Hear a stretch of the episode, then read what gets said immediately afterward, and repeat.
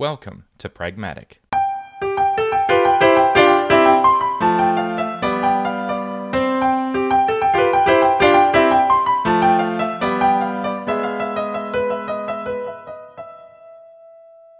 Pragmatic is a weekly discussion show contemplating the practical application of technology, exploring the real-world trade-offs. We look at how great ideas are transformed into products and services that can change our lives.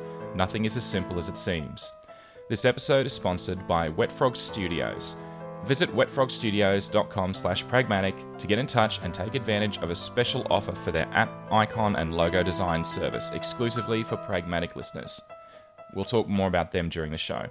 I'm your host, John Chidgey, and I'm joined today by a special guest, Mr. Horace Dediu. How are you, Horace? I am very well. I'm on the other side of the world, but otherwise, you know, we're having a bit of sort of a cold, dreary kind of day, but it's... You're really selling it there. Yeah, well... Finland is not a place that prides itself on its weather. So if you don't make it into a selling point, you might as well complain about it. So just run. No, it's some days are lovely, especially in the summer, but today wasn't. But so I'm just thinking in my mind that you're in the exact opposite type of climate and season. Yeah. And, yeah, at the moment it's just very mild. I love the winters here. It's currently about 18 degrees Celsius, and that's at 4 in the morning. So, yeah, it's just lovely. I love this time of year. But I lived in Calgary, far more north, similar kind of latitude to where you are. And, yeah, the winters aren't necessarily the best, but the summers are lovely. So, anyway. Calgary, yeah, Canada. All right, So, otherwise, how are things? Very good. I'm just wanted to get you on specifically to talk about a topic that has fascinated me over the years, and I think with your background and experience that you might have some interesting things to add about it. And the topic is core business, and I know that it means different things to different people, but what I try to do is I try to look at this from the angle of if I'm an individual and I want to set out on an endeavor, I want to be a software developer, I want to be a designer of some kind, I want to do engineering, I want to do statistical analysis, whatever. If that becomes something bigger and I need to extend what I'm doing, how do I stay focused on my core business? And one of the things that I think is fascinating is look at how companies grow. They start off with 1, 2, 3 people, and then they grow and grow. Well, the successful ones do anyway. And you have to start making tough choices. So that's one of the things that I wanted to talk about today. So, Sound interesting? Well, yeah, it does. And unfortunately, I'm not really a good person to interview, but I also am a good person to interview. So here's the reason why. One thing is that when you talk to individuals who have gone through and been so to speak in the trenches, and they explain the world through their experience, but they've had typically a very narrow experience, although deep one, and they will tell you what they experienced. And some people take that and say, well, if I could just do it the same way, I too would be successful. Usually the successful people get interviewed. The problem is that they tend not to have, when you're in the trenches, you don't have the view of the overall battlefield, the overall campaign, the overall strategic view. And so in some ways that experience may be too narrow for most people. And so the challenge is that, you know, like a lot of business books amount to a person telling their story of how they see things and their anecdotes. But it's like asking a scientist to explain the world based on what's in their home. It doesn't mean that you're going to get a good sample. The problem is that also if you ask someone who's a generalist how to do things, they tend to look at it from a very high level point of view, and they're armchair strategists. They're going to see things theoretically, and sometimes theories can be very good. You don't need to if you have a great theory, like, for example, the theory of gravity that explains why things fall, you don't need to you don't need to have that experience of falling to prove it. And so there are questions about how good a certain theory might be in business.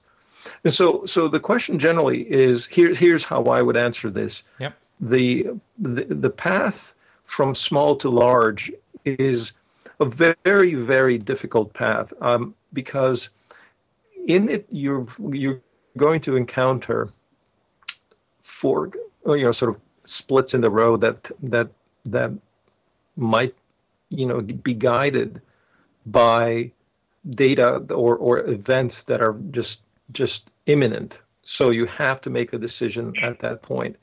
And so there isn't the luxury usually of sort of thinking, what are the long term? You're going to have a customer come to you and say, here, I want to buy this from you, and I'm going to place a large order. And rarely do you stop and think, is this a good customer to have long term? You're so happy to have a customer in the first place, and you might say, well, there's nothing wrong with taking on a big order. And but yet you'll see how much that the ownership will be. You think you own something, but they own something back, and so your customers will become increasingly things that control you.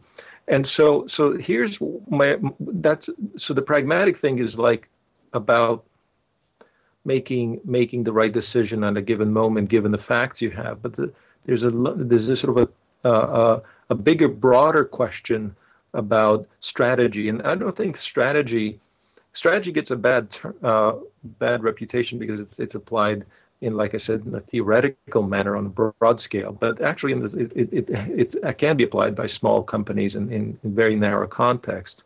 So the strategy decision for a small company would be: do I want to have large customers, or do I want to have small customers? Do I want to have a certain even investor versus another type of investor? Whose money do I want to take? Because that money ends up controlling a lot of your decision making.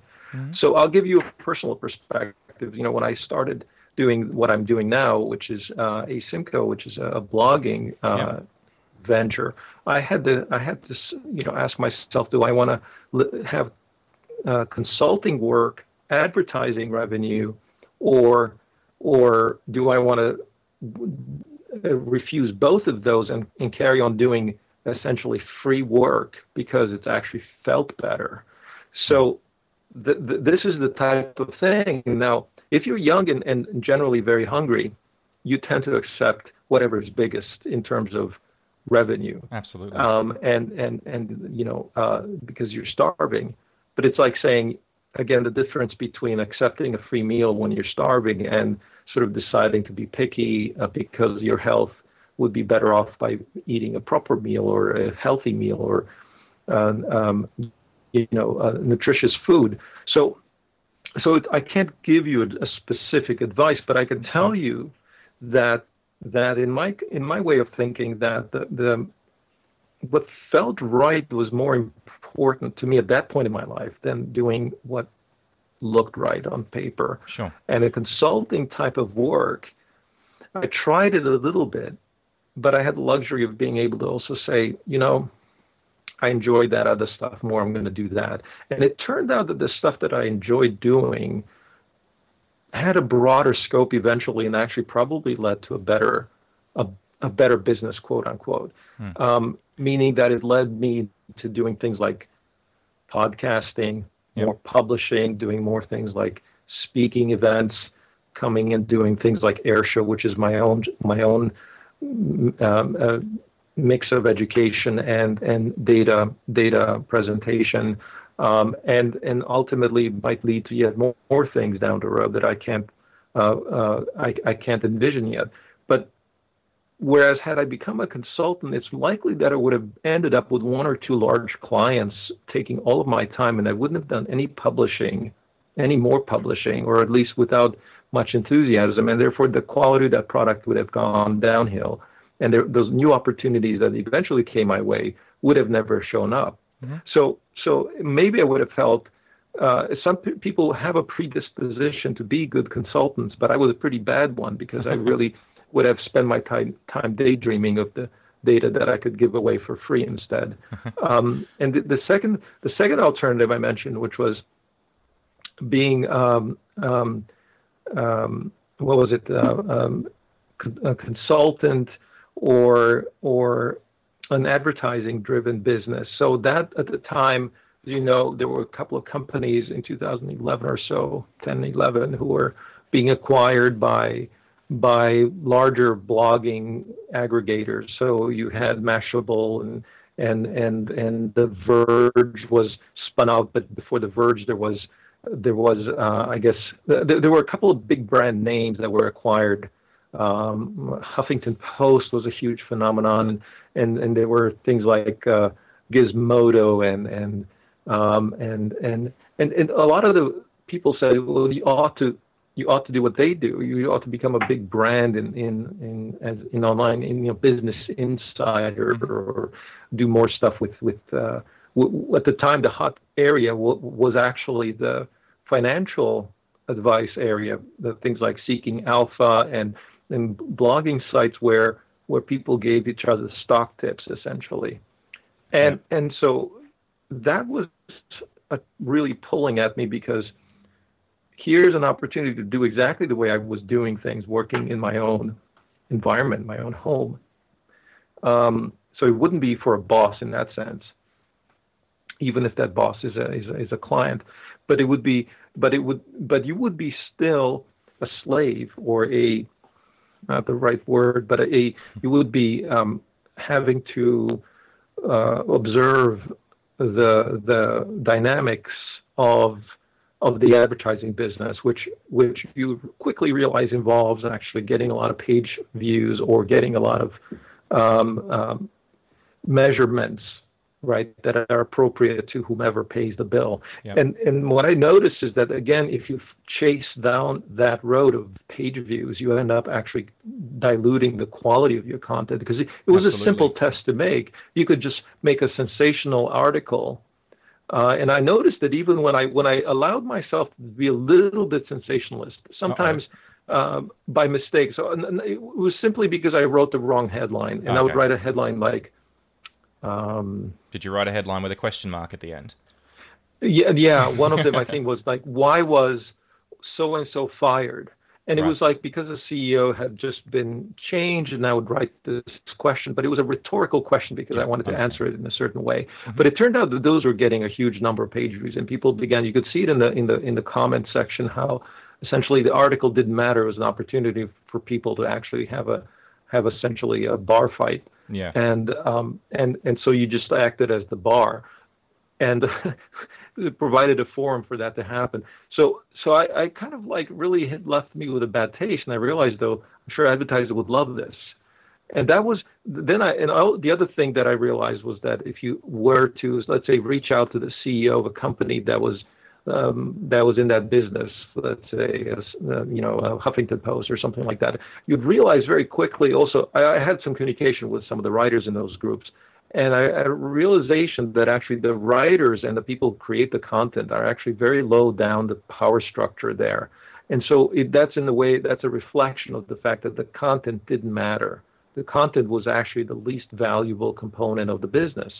The people in charge were really focused on the advertising and the aggregation of eyeballs and deal making with distribution deals and partly I also got the clue from talking to, for example, other fairly good bloggers, like, for example, the Philip Elmer DeWitt, who was is still at Fortune and CNN, and he would tell me how the business worked and what mattered in that business, and the writers were I wouldn't say least valuable, but many times there were like interns. There were people who weren't almost paid anything at all. And you could see that also in the pay structure of like, oh, we love articles. We were at Huffington Post or whatever. We'd love to have an article, and here's like $2 or whatever, ridiculous amount of money to be paid for the very thing that people came to read.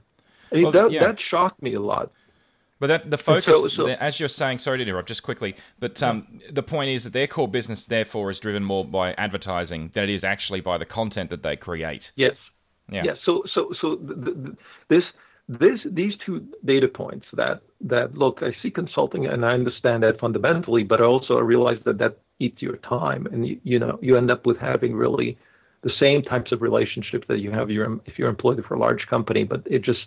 It's one. There's a boundary of kind of employment contract between you that's different from a consulting contract.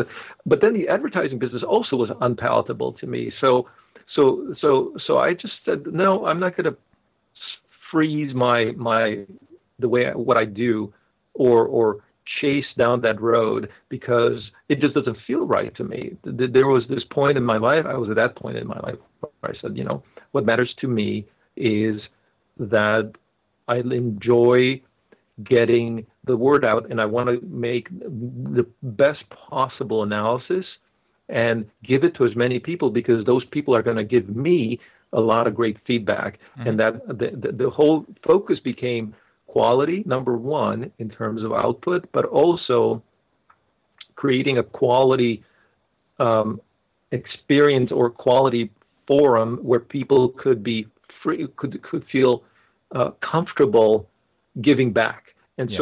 So the key became comments, the key became creating an atmosphere of respect, mutual respect between writer and audience and between audience members and each other. And so when you realize then that by building up a brand which people thought was resonant with quality and community, then suddenly things started to click. And it was instinctive at the beginning, and I didn't realize what I was doing. I was just doing what felt right. But over time, I realized that it was the formula was there that you create as best content as you can. You make sure lots of people can get to it.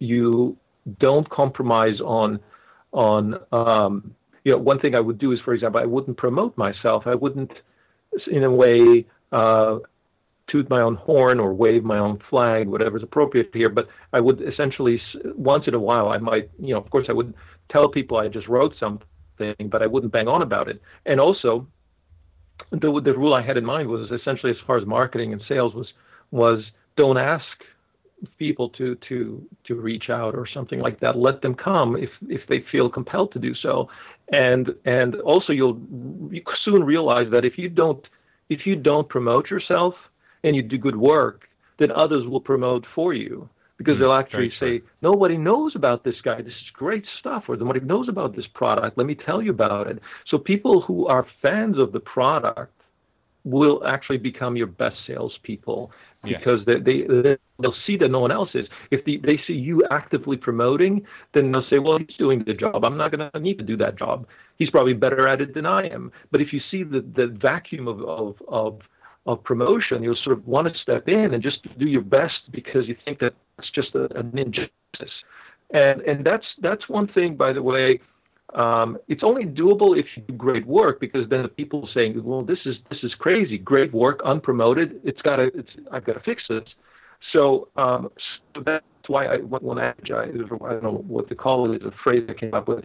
If you do good work and you promote it, then you'll have one promoter. If you do great work and don't promote it, you'll have 1 million promoters.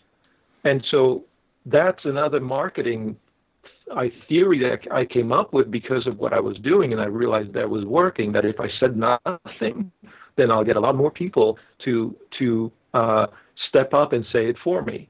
And that's the one other thing about, and it's that, by the way, I think is very much personality driven, because actually I'm uncomfortable promoting anything, and I just wouldn't do it myself, and it just kind of happened that way. That I'm self-effacing, or whatever is the right word.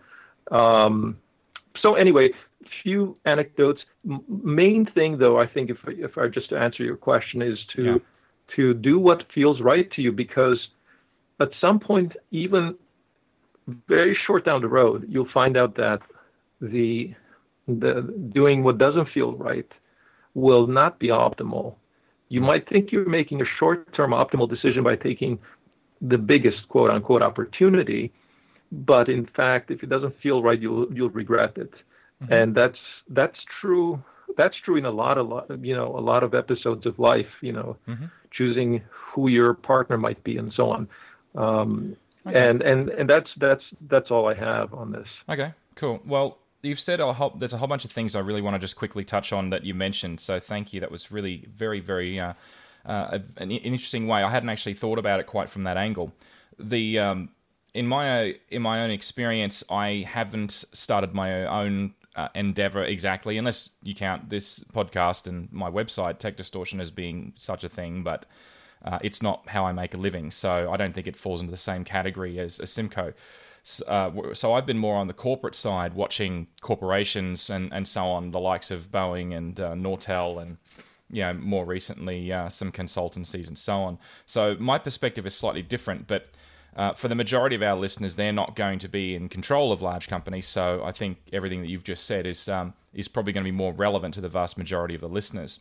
So one of the things that I wanted to talk a little bit more about was that one of the things you mentioned was that you made a conscious decision to take your focus away from consulting type of work and not to focus on that specific area. And one of the things that you come across in business is are mission statements. And sometimes these mission statements are rubbish, but good mission statements will say things along those lines. They'll say, I'm going to focus on this specifically. And it sounds a bit to me like, although you didn't actually write it down as a mission statement, it was essentially still at that guiding direction. It was a mission statement that you actually followed, and that drove your focus and drove some of your success. Do you think that's reasonable?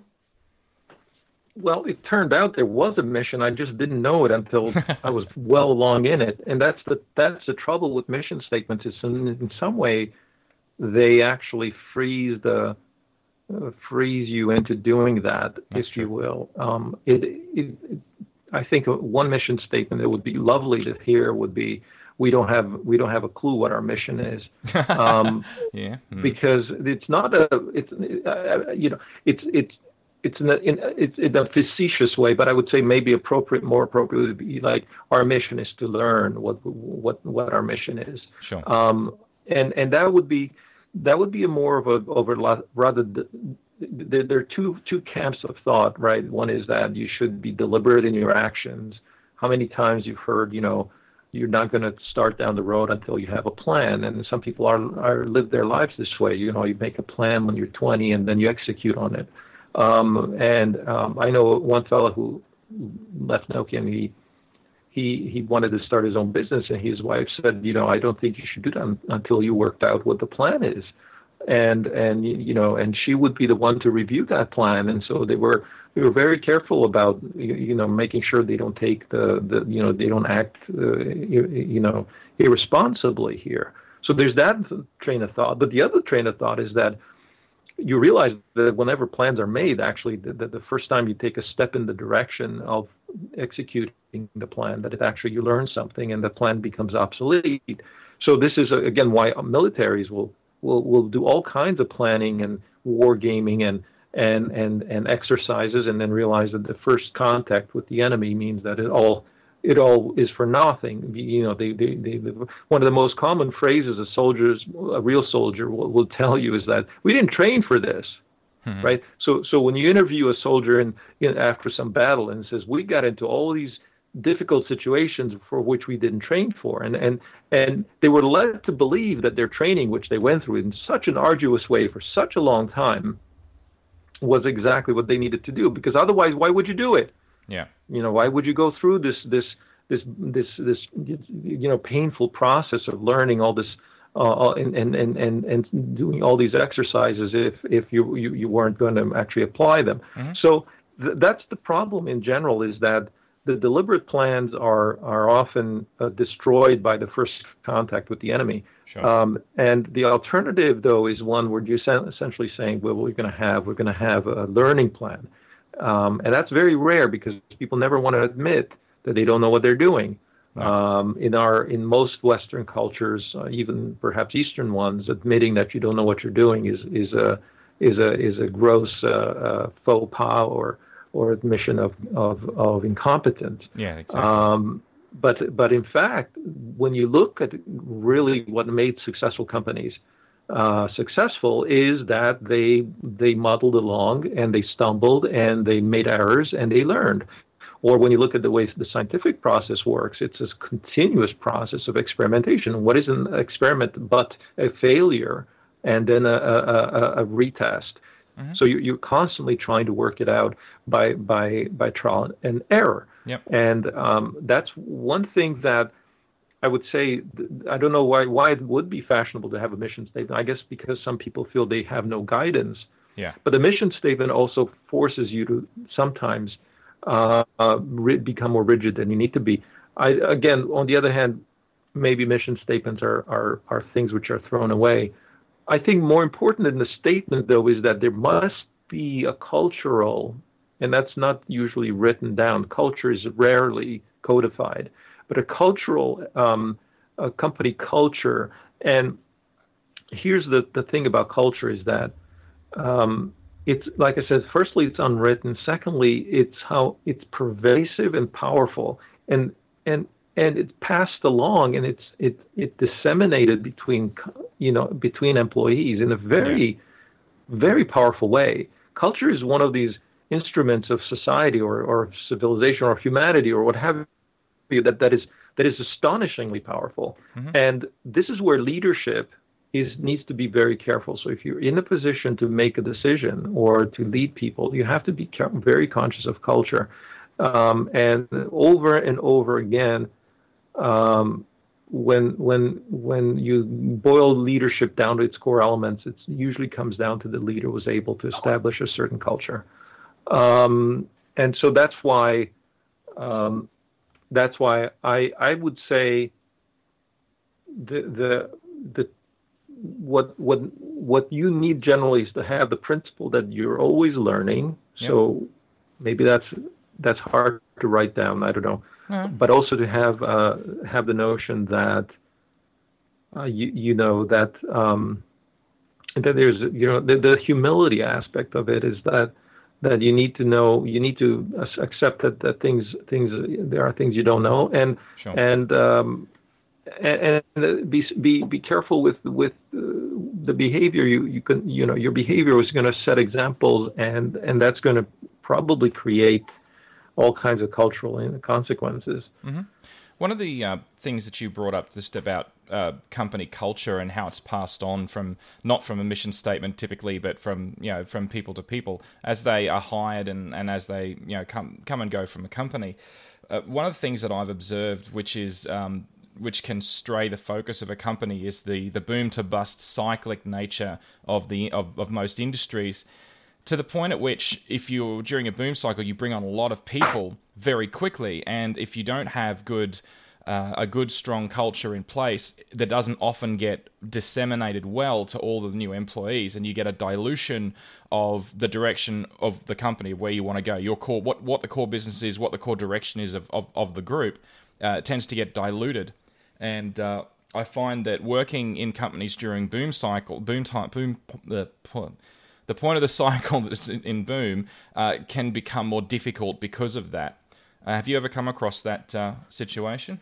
Yeah, the trouble is that we are such weak biological creatures that we tend to be easily dissuaded by our emotions, and the tendency is that when things are good, that you have arrogance, and then when things are bad, that you have panic and inflexibility, and these are opposite to what the world needs. The case in point is that when someone really is in trouble, they panic, and that's a very strange thing to do, right? And some species they don't do that. In some species, when an animal is threatened, they might freeze. They might just freeze up and then not move, and that actually makes them harder to spot by a predator. The opposite is the animal that freaks out, runs around in circles. They become actually an easier threat, an easier target. And so this is the weird thing about human behavior, is that often at moments of crisis, they need to behave the opposite way of the way they actually behave. And at moments of success, they also need to behave the opposite. And that's the tragedy. So we don't even have a mechanism to guide us at all. I mean, the classic example is when a company starts to have success, like I said, arrogance and hubris comes over them, and then they think they're unbeatable.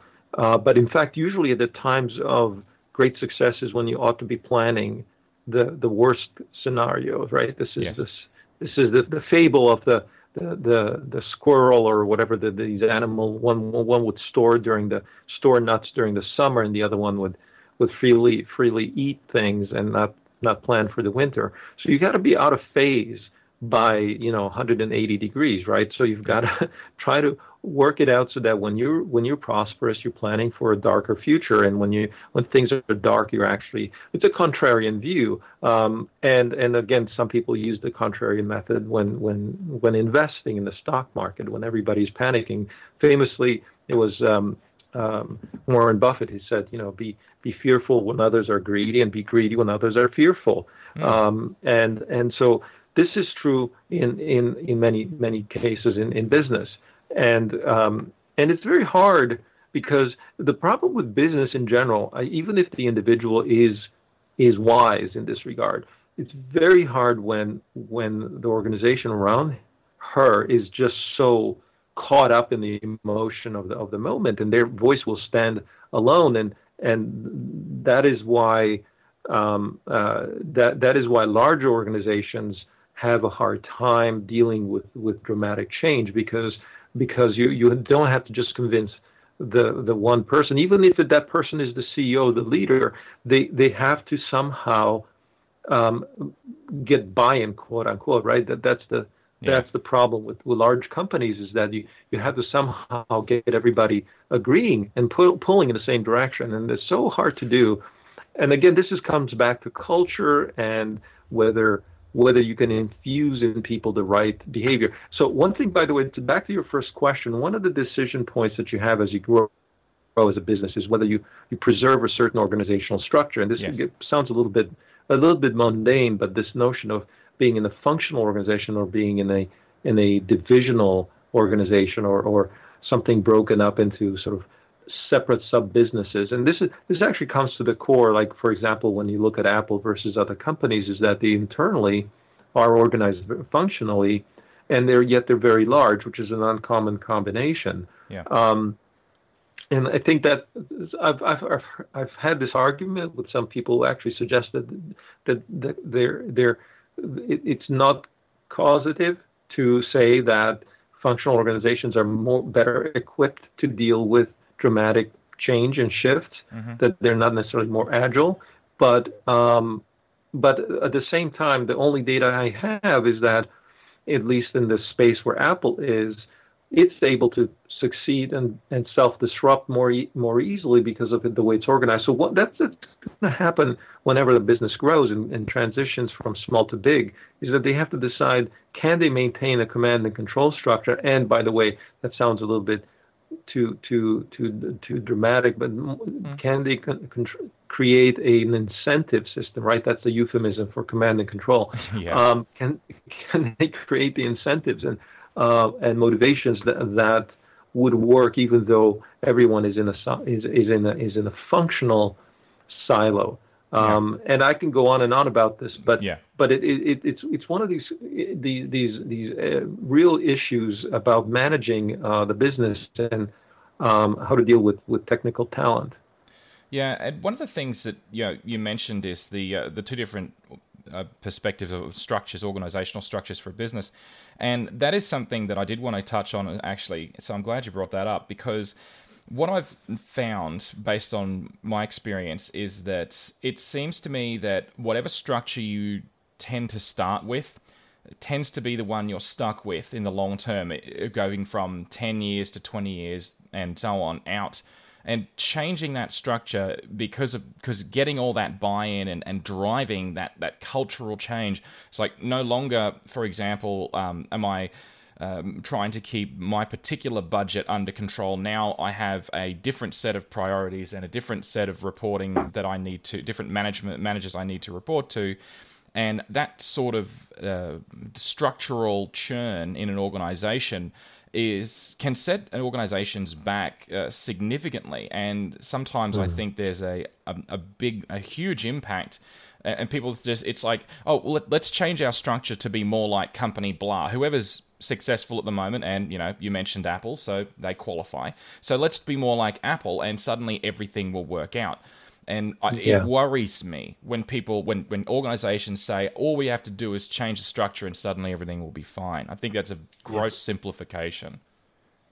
Yeah, no, it's so true, because organizational change is almost as if it's some sort of religion that happened in reorg. And I went through this. It was a ritual at Nokia where there was a reorg every year. Oh, dear. Sometimes more often than that. It was announced usually right around the summer holidays, which are in Finland are in July, and so everybody goes off for about a month out in the woods in the countryside or somewhere for that's very, very, not an exaggeration, literally that happens. And if you're in the office in July, it's absolutely very quiet. Desert. Wow. But it was such that there would be a summer party, and so this was a company-wide thing, and then everybody would go to some, open field where there would be a few announcements made, and usually I think the announcements were made after the holiday was over, so people could enjoy their holidays, and then they'd come back, and then there'd be a reorg, announced the specific reorg. And it kind of was comical in a way, because why do you need to actually reorganize so often? And it was a way. I think the logic of it was that you had a weak control system overall. You couldn't align people and get them to keep working in that direction for a long time. So in order to get anything done, you would have to shake things up. Yep. And so it's as if, you literally, you rattle the cage to get the animal agitated. And then, if they slow down during the year, you rattle the cage again. And that's just a really lousy control system, right? Instead of getting the animal out of the cage, letting them, give them some reward system, and then give them a task to do. So that's the trouble, is that, again, it's symptomatic of something deeper, of a failure to create the right motivation for the company. Now, the thing about motivation, and often people equate money with motivation, and so many studies have been done or show that money is partially motivating. It's actually sort of hygienic in a way. It's one component. Yeah. And so there's a lot more ways of doing it, and the curious thing is how, again, if you have an organization where money is actually difficult to attach to a task, and again, I have to go back to Apple, because Apple has got this weird structure where there's only one profit and loss statement, and that's for the whole company. Yeah. And if you apply profit and loss to a division, then that you can get people aligned and marching in a direction, but they also tend to over-optimize along that dimension, and they also end up competing with other divisions when it may not be in the interest of the company for that to happen. So this is why, in fact, they're more vulnerable to disruption, because the dominant P&L would actually stifle the emergent P&L, which might actually be the one that needs to happen. And so, case in point, Windows. I mean, Windows is such a dominant P&L at Microsoft that they couldn't allow let's say, a Unix or Linux or something internal that would be more mobile-friendly to emerge and actually take root onto a device direction, and that just was not permitted. And so that's why if you control things at the top in one person or in one office or in one department, that all the decisions are made for the whole company, and that's a very that would allow these things. Like one day you say, you know, I think we got to deprecate this and we got to boost that. That's fine. That gets done. But the problem is to get the people at the bottom to get motivated, because they don't see the big picture. They don't get a chance to say, I see an opportunity to improve. Or they don't have that visibility. Right. They don't have a visibility. And so, whereas when you've created a trickle-down incentive system around one P&L that's more divisional, people are saying, you know, I think we should attack, you know, this market, or I think we should optimize by being more in Czechoslovakia or something like that, Czech Republic. And so you get into this idea that people suddenly have the means by which they can optimize, but they're not just a lowly soldier in the trench. So that's where it's the reason you get the lowly soldier in the trench motivated to fight. This is the question, right? This is he might fight because he thinks that he's going to get a reward, or he might fight that he thinks he's going to save himself from death, or he might fight because he thinks that there's a greater cause.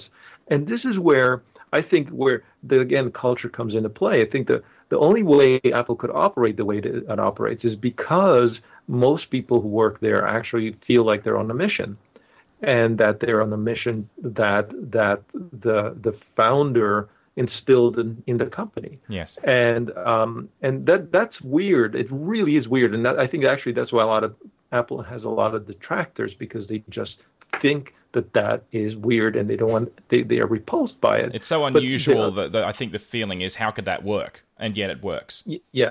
Well, but it's also creepy in a way, because it's like, who wants to be in a cult? And it extends beyond the people inside to actually the users and so on and so on. But you see, there's two sides. There's two points of view. There's this point of view that Apple is this maniacal focus and vision. It may not be for everybody, but there's a whole lot of people who really treasure it.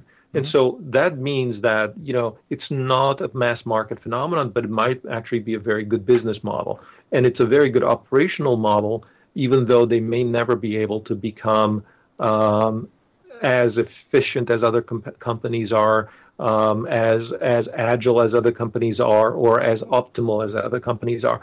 But that doesn't matter, because you see every time that comes up and saying, why aren't we doing more in the Czech Republic? People would say, you know, that's not our mission. Our mission is to, you know, make insanely great products. And so that's again one of these decisions you have to make, and this is a fundamental decision. There are companies which are so weak that they don't even understand that the decision is necessary to be made. They're just moving completely randomly without guidance. They're just pulled. It's like, you know, like an, what is the word? The Ouija board. It's some, you know, people whose hands are on this thing that they're trying Ouija to move it. Ouija board, or you know, like in a scrum in rugby or something that. You know, it's like all these people pushing at the same time, and somehow the whole mob goes in some random direction. Yeah. That's how most companies feel, and all that a manager does is, you know, he's standing on top of them, cracking the whip, trying to get them to move maybe in some direction, but he or she doesn't know what the right direction is. They're actually as important to the mob as any one element in it. So This is where you have this whole notion, and many companies actually, because they know that, they actually hire strategy people as if somehow these are the magicians that are going to help them figure out which way to go. But they tend to only throw out a lot of data, and then the people look at the data and say they don't know what questions to ask about the data. You see, that's the other thing is big data doesn't offer you answers, big or small data. Many times the sample you need is of n=1. The one anomaly to the whole data is really the important clue as to what the breakthrough should be. So there is no panacea. There's no answer in business that comes from the process or I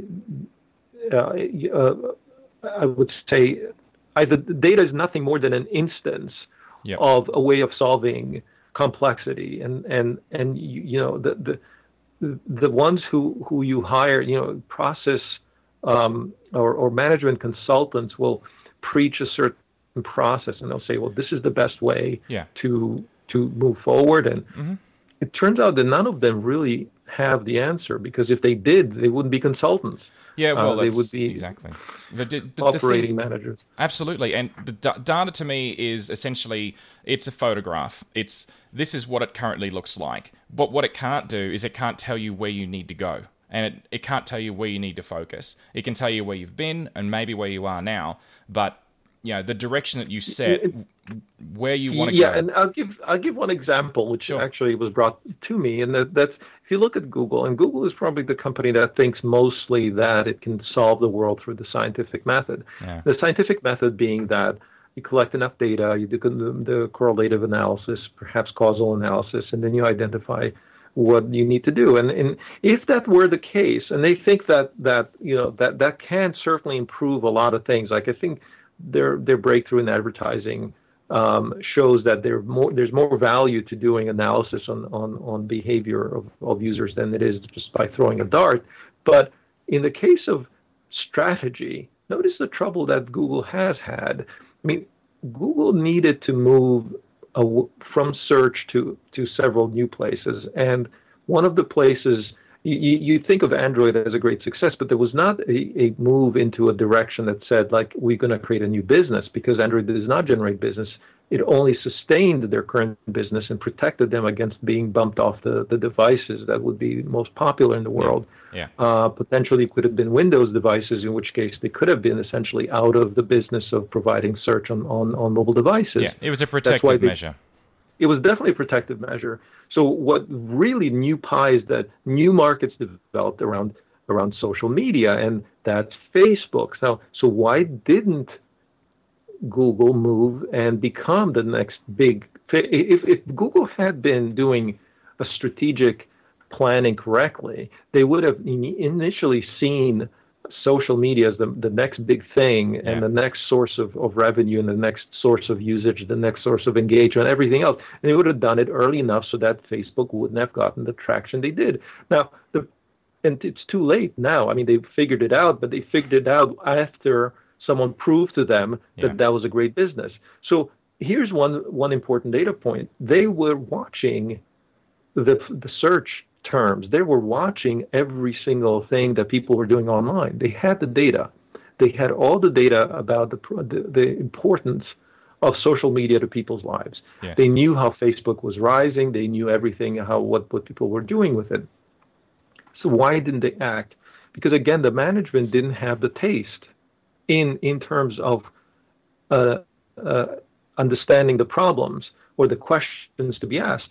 If someone would have come to them with, like, you know, here's the trends we're observing, they would still need to pull the trigger and say, you know, I think search is going to, I mean, I think social is going to be big. We need to go there.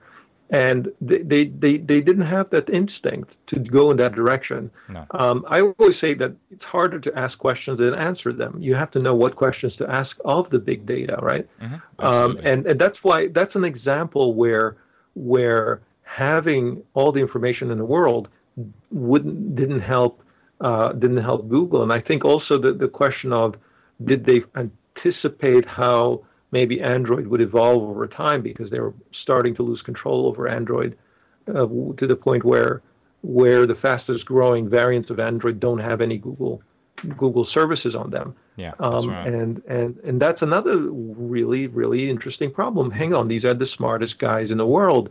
They have all the data in the world, and they're inventing things all the time. Why can't they see what others find obvious? So, you know, that's where you ask yourself about the you know, were they counting too much on the silver bullet of big data, you know, giving them the answers they wanted. And there's been other examples where data has led people astray. Mm-hmm. But that's just one example. That is a very good example. I just need to quickly talk about our sponsor, and then there's a couple more points that I want to cover, and then we'll wrap up. So about Wet Frog Studios, selling a business or an app is a lot like selling a house. You can take a huge amount of time and money redecorating and bringing the house up to scratch and modernizing it. You can take great photos and build a website showing off that house. But there's one thing missing, one piece missing that can stop buyers from ever walking through the front door, and that's curb appeal. The old saying goes, don't judge a book by its cover, but frankly, most of us do. And people do the same with business logos, app icons, and books, and these days, ebooks. Without some curb appeal, people won't usually take the time to check out what's inside, and all your hard work could go unnoticed. Now, you might have seen that the show recently got a fresh coat of paint. The new artwork is the result of working with Aaron over at Wet Frog Studios, and I can't recommend him highly enough. Remember the awesome icon drafts had for the first couple of years? Aaron designed that. He also designed the branding of 512pixels.net, minimalmac.com, and also 70 decibels. And there's lots and lots of others he's also been involved with. So if you're looking to add some curb appeal, Aaron can help you. And what I really enjoyed about working with Aaron was the fact that he took the time up front to understand what I was looking for, and he responded very, very quickly whenever I had questions and tweaks to the design. And frankly, he understood well enough up front that there were hardly any tweaks that I needed to do. It was that good out of the blocks. So as a special offer just for Pragmatic listeners, Aaron is offering his app icon and logo design service at half price. That's 50% off, and that's an amazing deal to get access to a professional of Aaron's caliber and experience. There are plenty of other graphics designers out there that can give you something good, but Aaron will take the time to make you something great. So visit wetfrogstudios.com/pragmatic to get in touch and take advantage of this amazing deal while it still lasts. And again, a big thank you to Wet Frog Studios for sponsoring Pragmatic.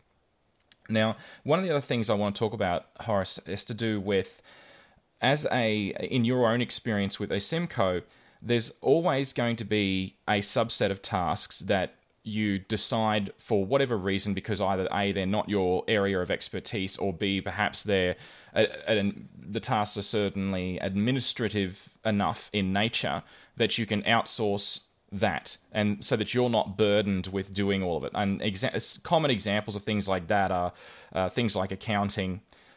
Some people will manage their own books with MyOb or QuickBooks, or there's a whole bunch of different software out there, and it's things like if I'm going to make business cards, I'm not going to buy a pack of 100 pieces of card and feed them one by one into my printer. So I'm going to outsource that as well. I mean, those are pretty simple examples, but I'm curious because one of the things that I think that's critical in getting our heads around what core business really is defining what parts of your business you can carve out and subcontract and give to other people. So I'm curious about your thoughts on that. Yeah, that's a great question. The what is core and what isn't? In fact, that is often a moving target, because we've seen fashions in this regard come and go. We've had for a while, companies were conglomerates. 1970s, it was very common that companies would do all kinds of unrelated things. And in retrospect, it sounds insane. Why would one company be a hotel company and then at the same time own a division that manufactured ceiling tiles, and another one that built curtains, and another one that built cable underwater cables? It's crazy, but that indeed was very common. And then the trend was violently swung in the other direction. To companies saying, no, you need to find your core competency and just outsource everything else. And outsourcing was a huge process, a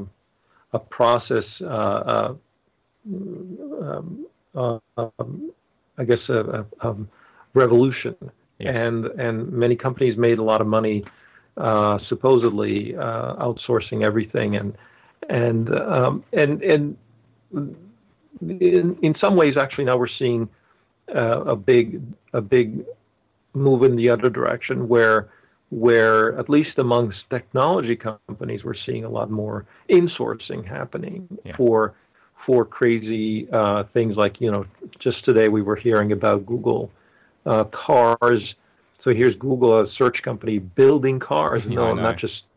Not just prototype, like building the systems for a car, but the actual car itself. Yeah. And we'll see whether they go into mass production or not. But on Microsoft buying Nokia is crazy. That would have been unheard of, buying any hardware company, unheard of. And even before they bought it, they were making their own tablets in competition with their licensees. So there's a lot of back and forth in that. And the same company one decade will be doing core, and the next decade will be doing vertical integration. And again, I think it's partly driven by conditions outside the control of the company. Like, I think in the 70s, a lot of the conglomerate stuff had to do with, it was a slow growth time. There were certain issues with interest rates or regulation or whatever. And it just seemed like that was the right idea.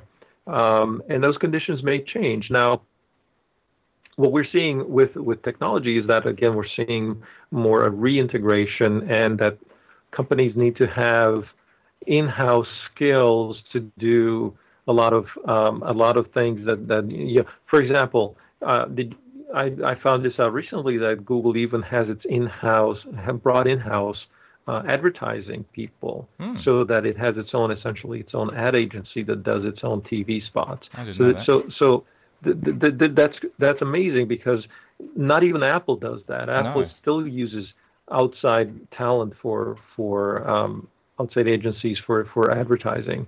So whenever you see a video done, a Google commercial, it's actually done in-house. And so there are these questions. Why would you do that? But I don't know if there's a right or wrong answer. I find it that in most cases, companies do these things purely on a tactical reasoning. Sure. So they would say, I just didn't like the result of using an outsourced company, and so we're going to just do it ourselves. The alternative is like, we have all these people who seem not to be pulling their weight. Wouldn't it be more efficient, and wouldn't we save money if we pushed that job outside? Yeah. And then, so these are decisions which are made on almost like, whimsical reasons. That's not a really good way of running your business, though, surely. I mean, exactly. So, but because we don't have a theory, you see, that's the reason. We don't have a great theory that explains to us that the causes of success and failure in a particular work. So let's say if we're looking at advertising, we don't have a great theory to understand how advertising works. So let's say you're Google and you're trying to make commercials, and you're confused because of a lot of things. Firstly, your product is different than anybody else's. Your market position is different than everybody else's. No one knows how to advertise or promote your particular idea because no one even understands it. Yeah. And so you can't go outside and spend all your time explaining to someone, this is what we're trying to achieve. In fact, you probably don't even know yourself what you're trying to achieve. Yep. Most ad agency people will tell you that the client doesn't know what they want. And in this case, it's not even the deepest needs that you can uncover, because you don't have deep needs. You don't know what they are. Yeah. So that there's this whole discussion of. But look, so you could develop a theory that says that in general, advertising is about uncovering the core job to be done, presenting it to the audience in such a way that they connect with it emotionally, plus intellectually, plus logically, and so on. And so you're trying to convey, the principles of Aristotle in terms of rhetoric and blah blah blah. You could do all that, it just doesn't exist. That theory cannot be specifically applied broadly. Yeah. And so this is why I think when you get to a theory that's actually pretty valid, like let's say there is a job of designing, let's say logos, you just mentioned that one job. Mm-hmm. And that is a simple enough problem to define. Right? It's not a simple thing to do, but I'm just saying, to say we need a logo is a simple enough concept, and saying we need that logo once. We don't need a logo every month. No. Therefore, it doesn't make sense to have an internal logo designer. Exactly. But so we need a logo once, maybe every decade. And so it's clear that that's a job for an outside person to do, and they get the chance to do hundreds of pieces of work, and they get better at it as they do it, and therefore it makes sense to have that be an outside function. Yes. it's not so clear when things are in the middle that you do commercials. You don't do them every day, but you might need to have a creative team on the inside. So mm-hmm. I wish I could give an answer to this. Sure. Generally, it comes down to simply people asking the economic question, does it make sense from a cost structure basis? Sure. Well, but it's not ideal. Yeah, absolutely. But you've raised a very good point, is that how often those people will actually be effectively generating revenue, well, not generating revenue, I suppose, but being effective and useful. I mean, if a person's idle time is 30 days out of every 31 days in a month, then that's not a good utilization of that resource. So why would you bring on that person, to do advertising if you only need them to do one person day's worth of work every month? That economically doesn't make sense. So that's definitely where I think you have to start. Absolutely. But one of the other things that I've noticed, because I've been looking at this for years, is I think a lot of it is driven by the need for control, and perhaps more of a perceived need for control.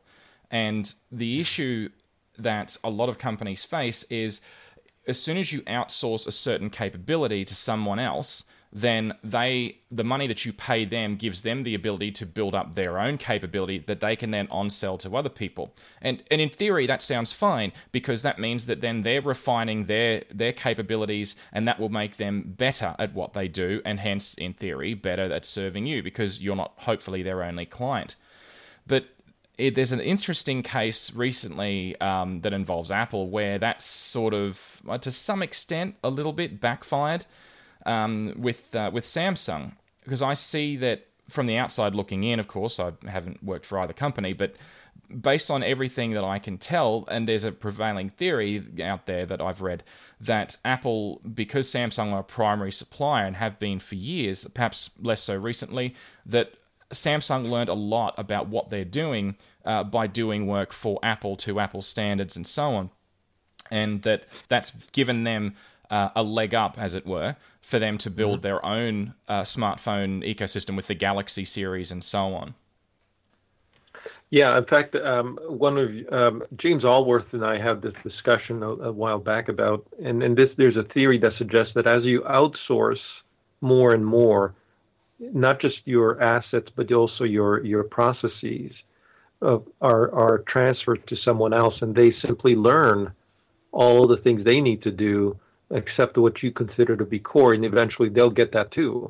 Yeah. They'll finally jump and become your biggest competitor, and often they'll actually beat you. Mm-hmm. And that has been a process. The outsourcing process has been nothing more than this asset and knowledge transfer from the incumbents to the entrants. And so that is indeed a disruption by outsourcing, if you will. Yes. And it is a dangerous road to follow. And in fact, in the latest discussions about capitalist dilemma, which is just talked about it recently on my podcast, yes, Critical Path, and also on my blog, it's that the tendency is that once you are successful, that you tend to optimize, and that means shedding a lot of things that you think are dead weight, but actually they turn out to be the real core. And again, it would be easy to suggest that simply don't do that, and just stick to your doing exactly the same things the way you've always done them. That also doesn't seem to work, because you are rigid and you are not actually able to move into the next opportunity comfortably if you have so much baggage around.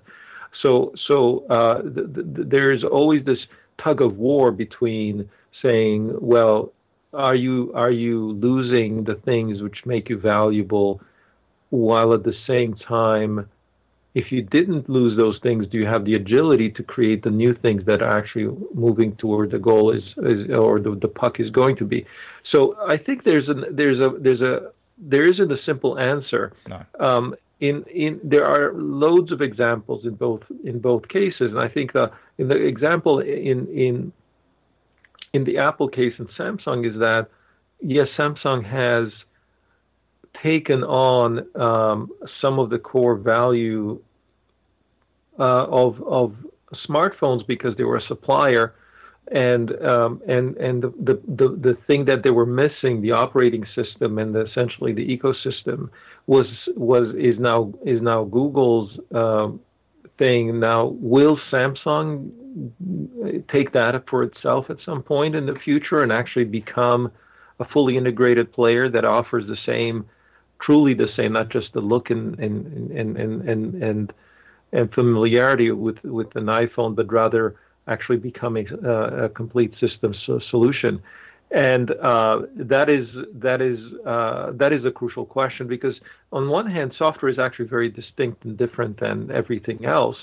And by the time you do tool up in that area, you might actually be facing a completely new world in terms of where the value lies. And you've got system software, but that doesn't mean that that's where the value is going to be used. You don't have services, or you don't have the data that Google is able to accumulate. So it's a moving target, and I don't know if I have a good answer to this. I think I'm pretty conflicted about it. I think on the other hand, Apple also, you see how Apple has done a lot of vertical integration. They got into retail, which normally you would think is an obvious thing to outsource. Why would you want to be in the sale and distribution of your products? That's but true. They felt they needed to do that because they needed the customer interaction and the discovery process to happen under a controlled environment, so that the customer could be presented this product in the best way possible. And also the brand and all that other stuff. So it was a brilliant move to go into retail, very asymmetric, zigging when everybody else was zagging. Yeah. At the same time, they spent loads of money in capital equipment and manufacturing, which they don't own per se, the factories, but they own a lot of the equipment that goes into those factories to the tune of $10 to $12 billion a year, which is on the level of what an Intel might spend on capital equipment, which is a very, very expensive type of equipment.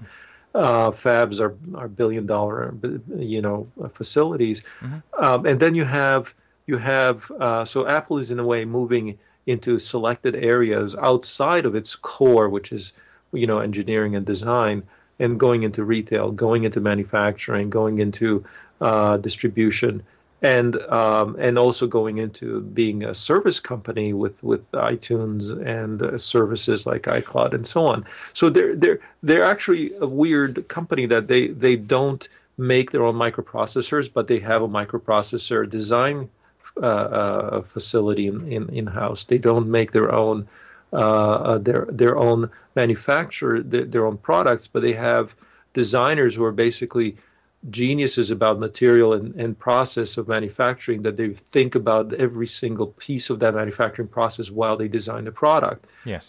This came out when you listen to Johnny Ive all the time, that they're like obsessive about how the thing is built as much as they are about how it looks. Sure. So and that is a very, very high level in the organization. And so in some ways, what Apple does is that they know the touch points in all of this matrix of things and functions and things that need to get done, where they need to control, and then where they don't need to control. And sometimes they make a switch and they say, okay, that is an area where we should control. And I think that this is the case in point, and the pain point for them, for example, is Maps.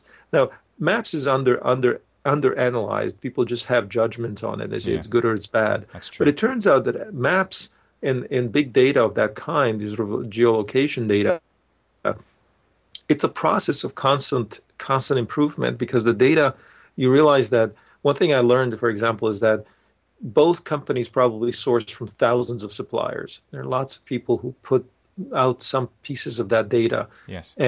And then you layered over on top of each other. So you may not get very good data if you're an Apple about the neighborhood you're in India. But if they were to somehow be able to source that data locally, they might be able to catch up.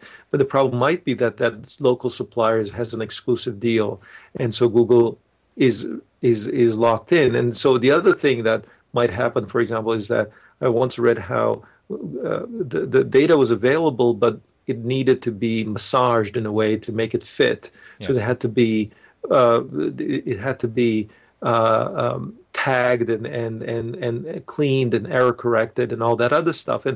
And that was done in a hugely manual process, hugely labor-intensive process in India, where literally like thousands of people were involved in cleaning data for Google. And so Google made the commitment that they needed to be, you'd think of Google is like, oh, they're just algorithms people, but they decided that the maps were so important that they needed to be in the data collection, data filter, and not just collecting like these Google cars, but actually being able to or synthesizing the data, if you will, but actually pulling all these sources and suppliers together and getting the data cleaned up. And in order to do that, it was very labor intensive. So you needed huge numbers of people employed to do it. And you don't think that Maps is a sort of a sweatshop problem.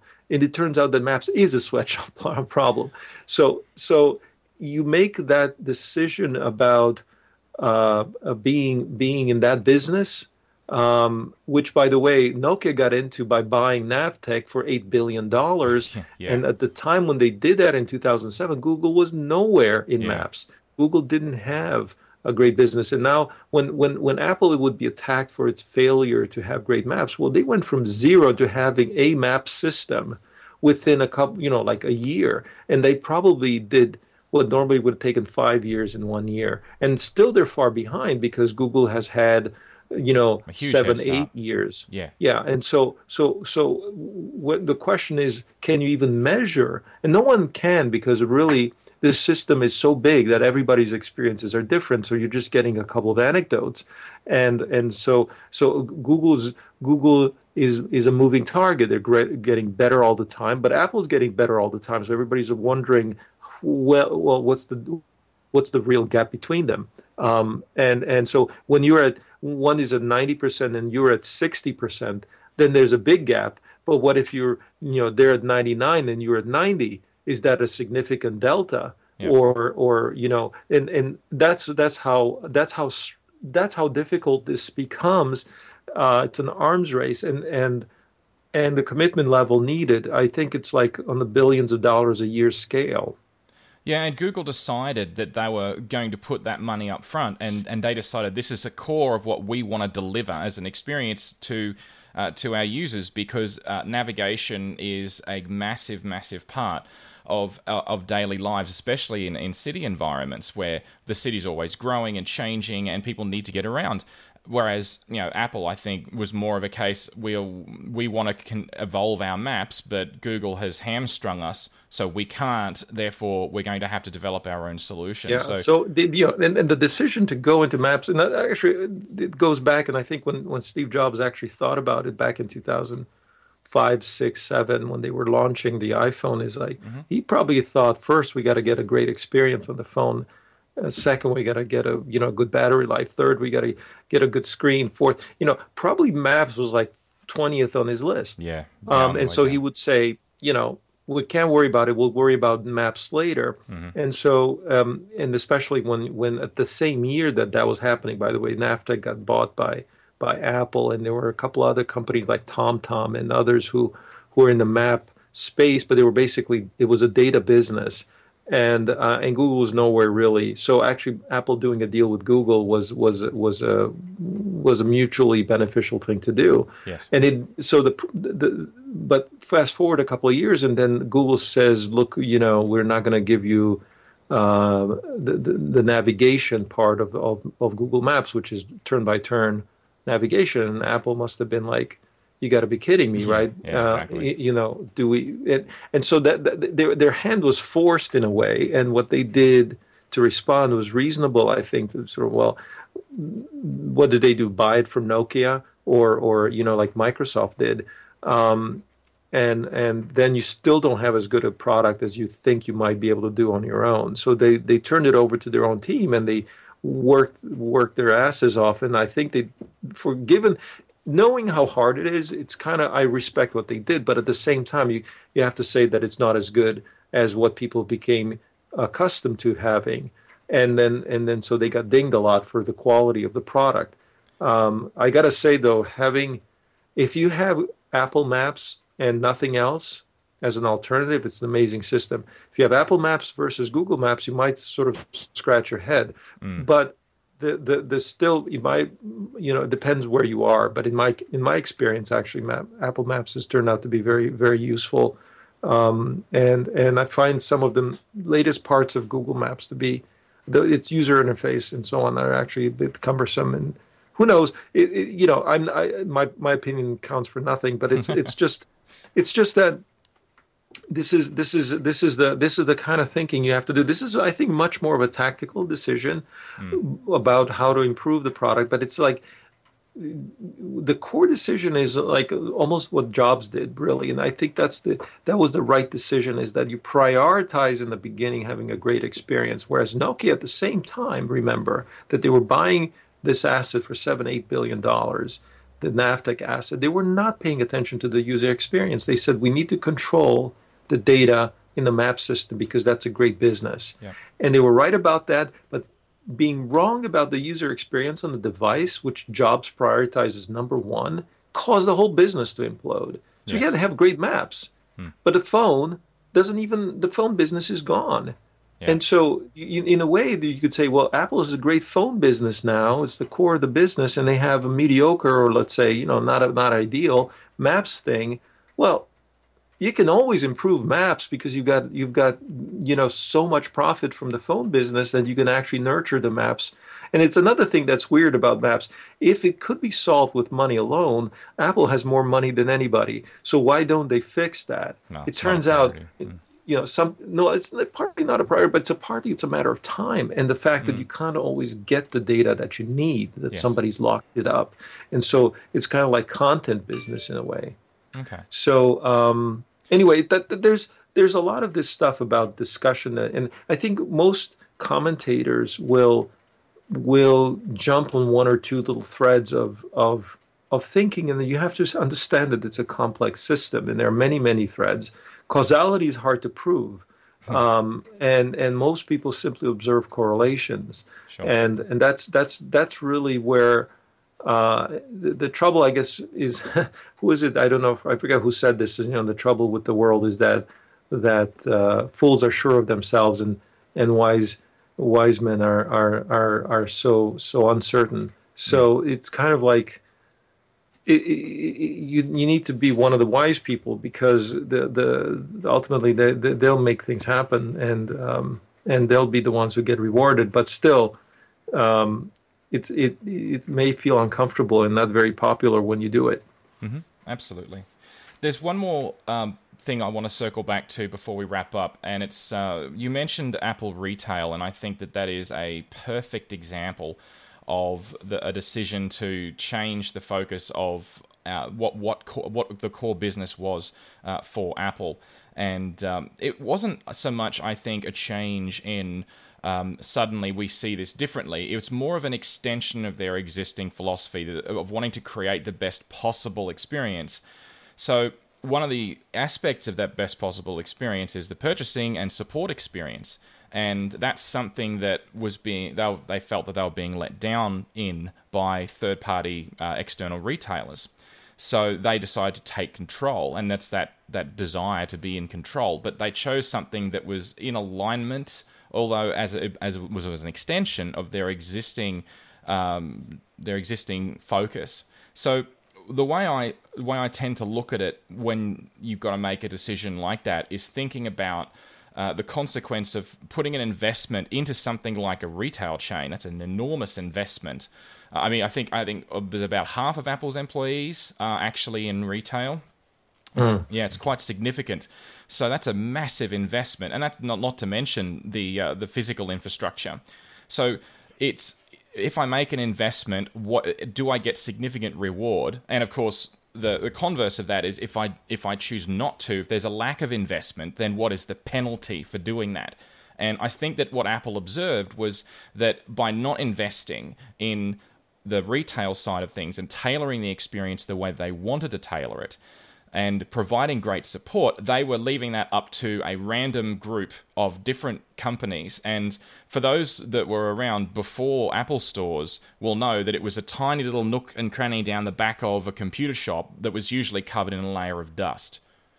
So, yeah, this was an act of absolute, incredible vision, I think, for them to do this. Although I'm sure at the time they were thinking that it was an intuitive decision, that it was almost a necessary decision, because the I don't think they did the numbers. If they had done the numbers in 2001 or so when they launched the stores, I'm sure they all would have been.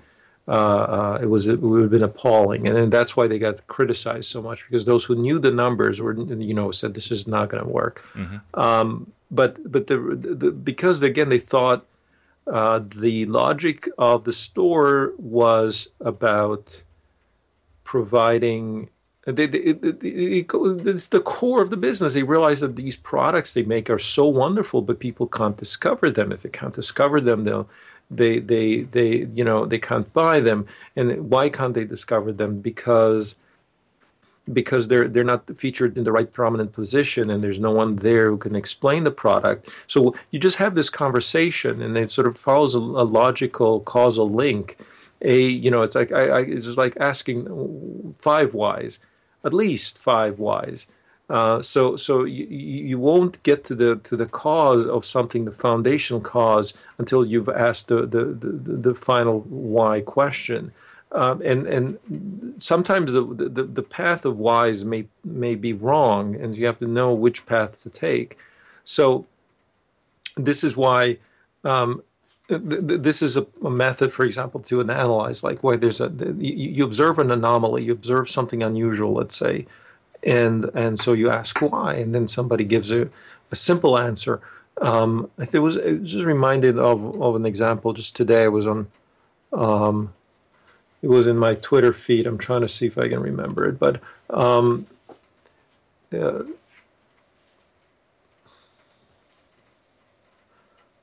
Sorry, I can't see it just now. There it is. So I asked the question of this Eddie Q thing and Craig Federici about why Apple TV, why you can't use Apple TV to play apps, to run apps.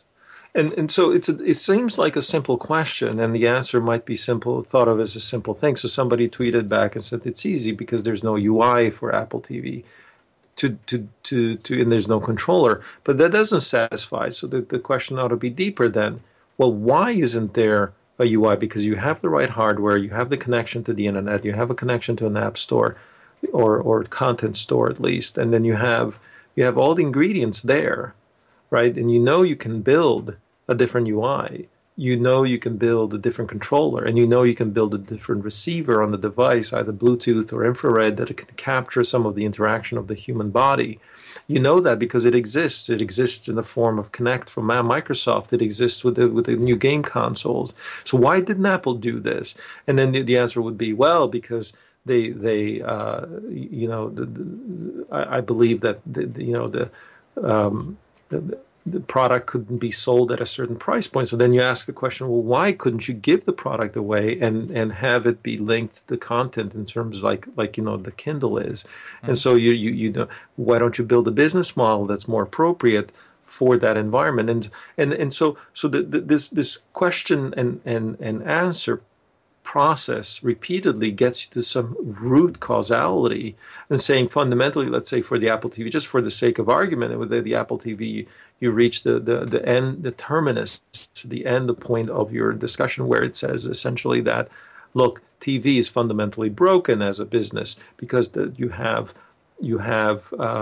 content creators who are high cost, who need, therefore, high revenue from advertising and distribution deals. And because those distributors don't want to release control for syndication to the digital distributors, then the content will never show up. So you realize you come down to this core problem, and then you realize that to solve that problem, you need to actually go to the content creators directly and ask them, please make content for our digital digital channel, and abandon completely working with the current network. And then you realize that the people who are already established, invested in the current system, cannot hop to your invitation. But those who maybe are not vested yet might, because they have a long process to join the vested system. And so you start to reach out to those individuals and find out what motivates them, and so on and so on. So you start with the simple question, why doesn't Apple TV run apps? And then you end up with a discussion of how to motivate talented young filmmakers.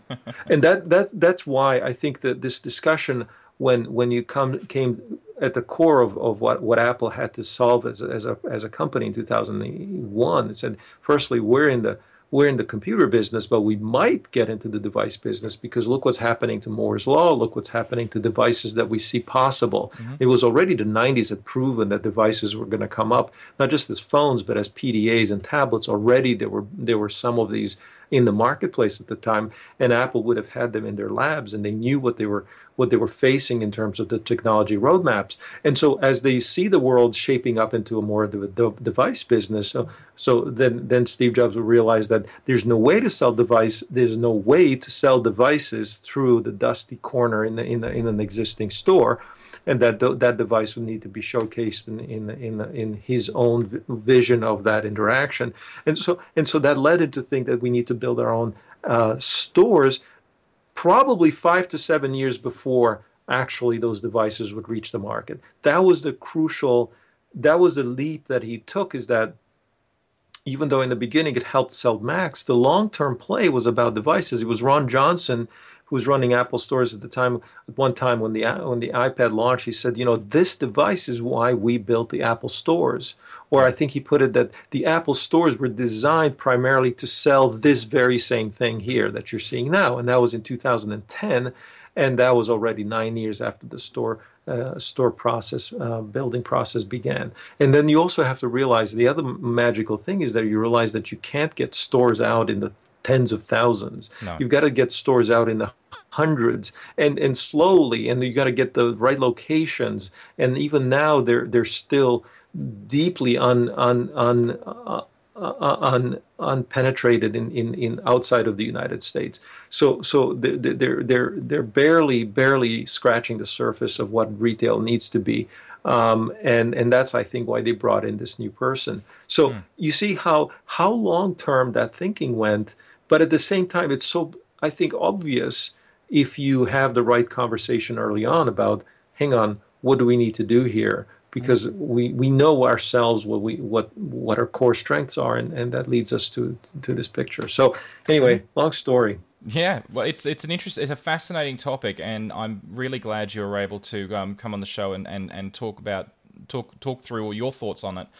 And it's been really great having you on. I just want to say thank you again, and I think we should probably wrap up there. It's okay, great. It's getting on. So if you'd like to talk more about this, you can reach me on Twitter at John Chidgey, and check out my writing at techdistortion.com. If you'd like to send any feedback, please use the feedback form on the website, and that's where you'll also find show notes under the episode under podcasts and Pragmatic. You can follow Pragmatic Show on Twitter, and you'll see show announcement, other related materials. And again, thank you so much, Horace, for joining me. What's the best way for people to get in touch with you if they want to? Okay, I'm on Twitter at Asymco, ASYMCO, and also that's my blog, asymco.com, and my Critical Path podcast on 5x5 is also a place you can hear me. That is absolutely required listening. I've been listening to every episode from the beginning, so if you haven't tried it out, you should be listening to that.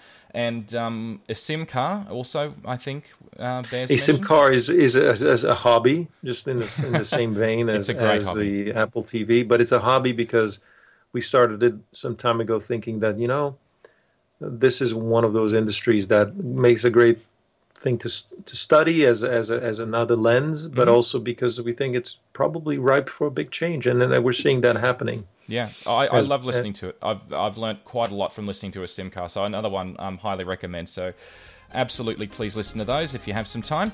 And again, I'd like to personally thank Wet Frog Studios for sponsoring Pragmatic. If you're looking to add some curb appeal to your product, or company, remember to specifically visit this URL, wetfrogstudios.com/pragmatic, to get a great result at half the normal price.